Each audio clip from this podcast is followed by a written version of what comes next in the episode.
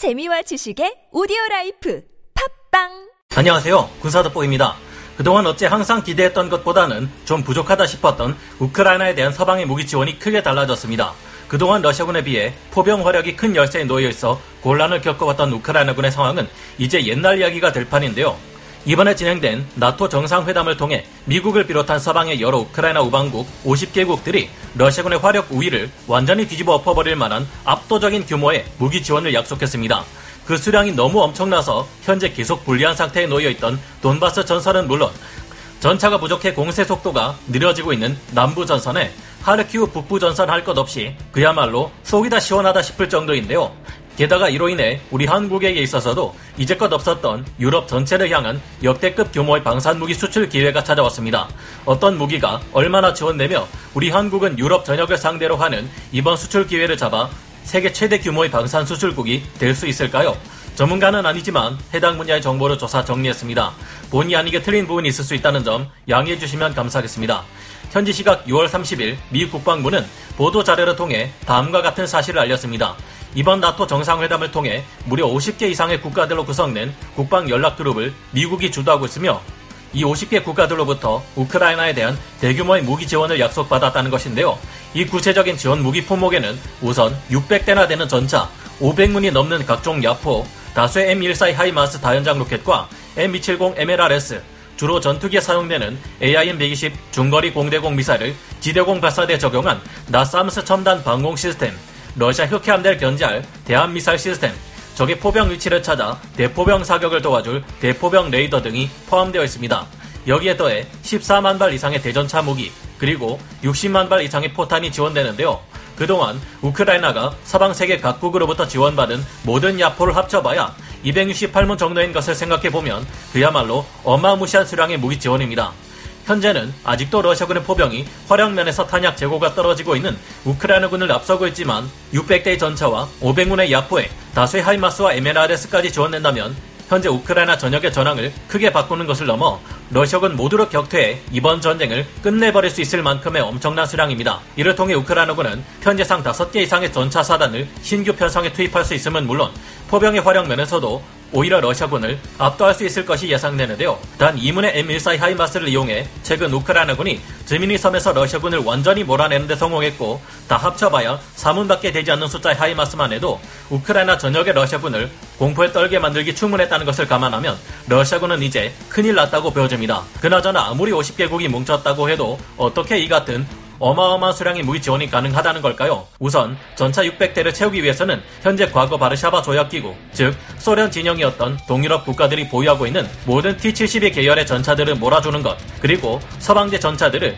직접 지원하는 방안이 거론되고 있습니다. 야포 500문은 어떻게 마련해야 할까요? 이에 대해서도 여러 추측이 나오고 있는데 공통된 의견은 유럽 국가들 중 대다수가 충분한 수량의 야포를 보유하고 있는 경우가 없어서 결국 이중 대부분의 수량은 미국 그리고 동유럽의 지원으로 이루어질 것 같다는 점입니다. 이를 위해서 동유럽 국가들이 보유하고 있는 거의 모든 동구권 122mm 야포와 152mm 야포를 아주 싹싹 긁어서 동원해야 할 텐데요. 당연히 이것만으로는 500문을 채울 수 없을 테니 서구권에서 사용되는 M198 견인포라든지 M109 계열의 자주포들이 대거 동원될 것으로 추측됩니다. 두 종류 모두 나름대로의 장점을 가지고 있어서 전장의 상황에 따라 필요한 것을 선택할 수 있을 것 같은데요. 기존의 우크라이나군이 가지고 있던 야포들과 같은 탄약을 사용하는 122mm 야포와 152mm 야포는 별다른 운용이나 정비에 필요한 교육 훈련 없이 바로 투입해 사용할 수 있다는 장점이 있습니다. 크라프 자주포나 PZH 전과 같이 강력하고 정확한 야포에 비해 성능은 비교적 떨어지고 정확도 또한 떨어지는 편이긴 하지만 당장 화력 지원이 시급한 부대에 빠르게 투입되어 도움을 줄 수 있을 것 같은데요. 가장 반가운 것은 세기는 정말 센데 지원 수량이 너무 적다 싶었던 M142 하이마스 다연장 로켓과 이 화력을 두배 이상 능가하는 M270 MLRS가 많은 수량으로 지원된다는 점입니다. 진작부터 이런 대규모의 기갑 장비와 야포 지원이 이루어졌다면 훨씬 더 빨리 우크라이나군이 우세를 점할 수 있지 않았을까 하는 아쉬움이 남기는 하지만 아주 기쁜 소식인데요. 러시아군은 최근 리시찬스크 인근의 정유 공장 인근 방어선을 뚫고 진입했는데 우크라이나군은 무리해서 버티기보다 병력을 보존하고 시간을 벌기 위해 철수를 택한 것으로 보입니다. 우크라이나군의 상황이 악화되고 있지만 그래도 다행인 것은 시간이 지나면 지날수록 우크라이나군의 포병 체계는 질적인 면에서뿐만 아니라 화력과 수량 측면에서도 러시아군을 압도할 수밖에 없을 것이라는 점입니다. 다만 60만 발 지원된다는 포탄의 수량은 비교적 넉넉지 않은 것 같아 탄약을 러시아군처럼 아무렇게나 낭비하지 말고 적절하게 잘 운용해야 할 것 같습니다. 여러 오신트 정보에 의하면 현재 우크라이나군 포병들은 최고 실력과 숙련도를 가지고 있다는 분석과 평가가 자주 나오는 만큼 전선에서 60만 발의 포탄을 잘 사용해 충분히 훌륭한 전과를 올릴 수 있을 것이라 기대해 봅니다. 그래도 기왕이면 60만 발이 아니라 500만 발 정도의 파격적인 수량이 지원될 수 있다면 그야말로 마음 놓고 신나게 러시아군을 압도할 수 있을 텐데 하는 미련이 남네요. 이번 대규모 나토의 무기 지원 덕분에 또 하나 확실해진 것은 유럽 전역을 대상으로 하는 대규모 수출 시장이 출현할 것이라는 점입니다.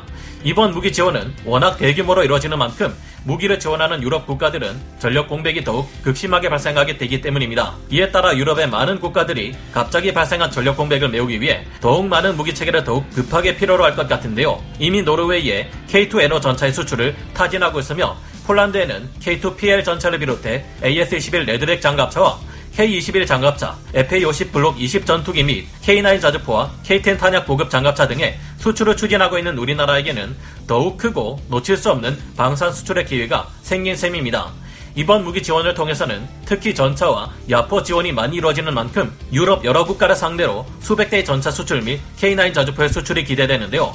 14만 발의 대전차 무기가 지원된다는 점을 볼 때 제블린 대전차 미사일의 성능을 능가하는 것으로 알려진 우리나라의 현궁 대전차 미사일 그리고 스팅어 휴대용 지대공 미사일의 성능을 일부 뛰어넘는 신궁 지대공 미사일의 수출 또한 기대해 볼 만한 상황이 마련되고 있는 것 같습니다. 이미 유럽의 두 국가가 한국의 K2 계열 전차의 도입을 추진하고 있다는 점과 터키에서도 한국의 K2표 전차의 설계를 기반으로 알타이 전차를 만들어냈다는 점은 현재 양산 위기에 빠져있는 K2 전차와 이를 생산하는 현대로템의 전화 위복의 기적을 만들어 줄 수 있을 텐데요. 폴란드의 K9의 자체가 수출되어 이것이 크라프 자주포로 완성되어 현재 우크라이나 전장에서 러시아군 포병을 제압하는데 눈부신 역할을 하고 있다는 점 또한 우리에게는 수출을 성사시키기 위한 강력한 이점이 될 것으로 보입니다. 우리는 직접적으로 살상 무기를 지원하지는 않았지만 간접적으로 우리 무기의 성능을 어필할 수 있었는데 역시 훌륭한 성능을 가진 무기 지원은 향후 수출 시장에서 호재로 작용할 수 있다는 것을 확인하게 됩니다.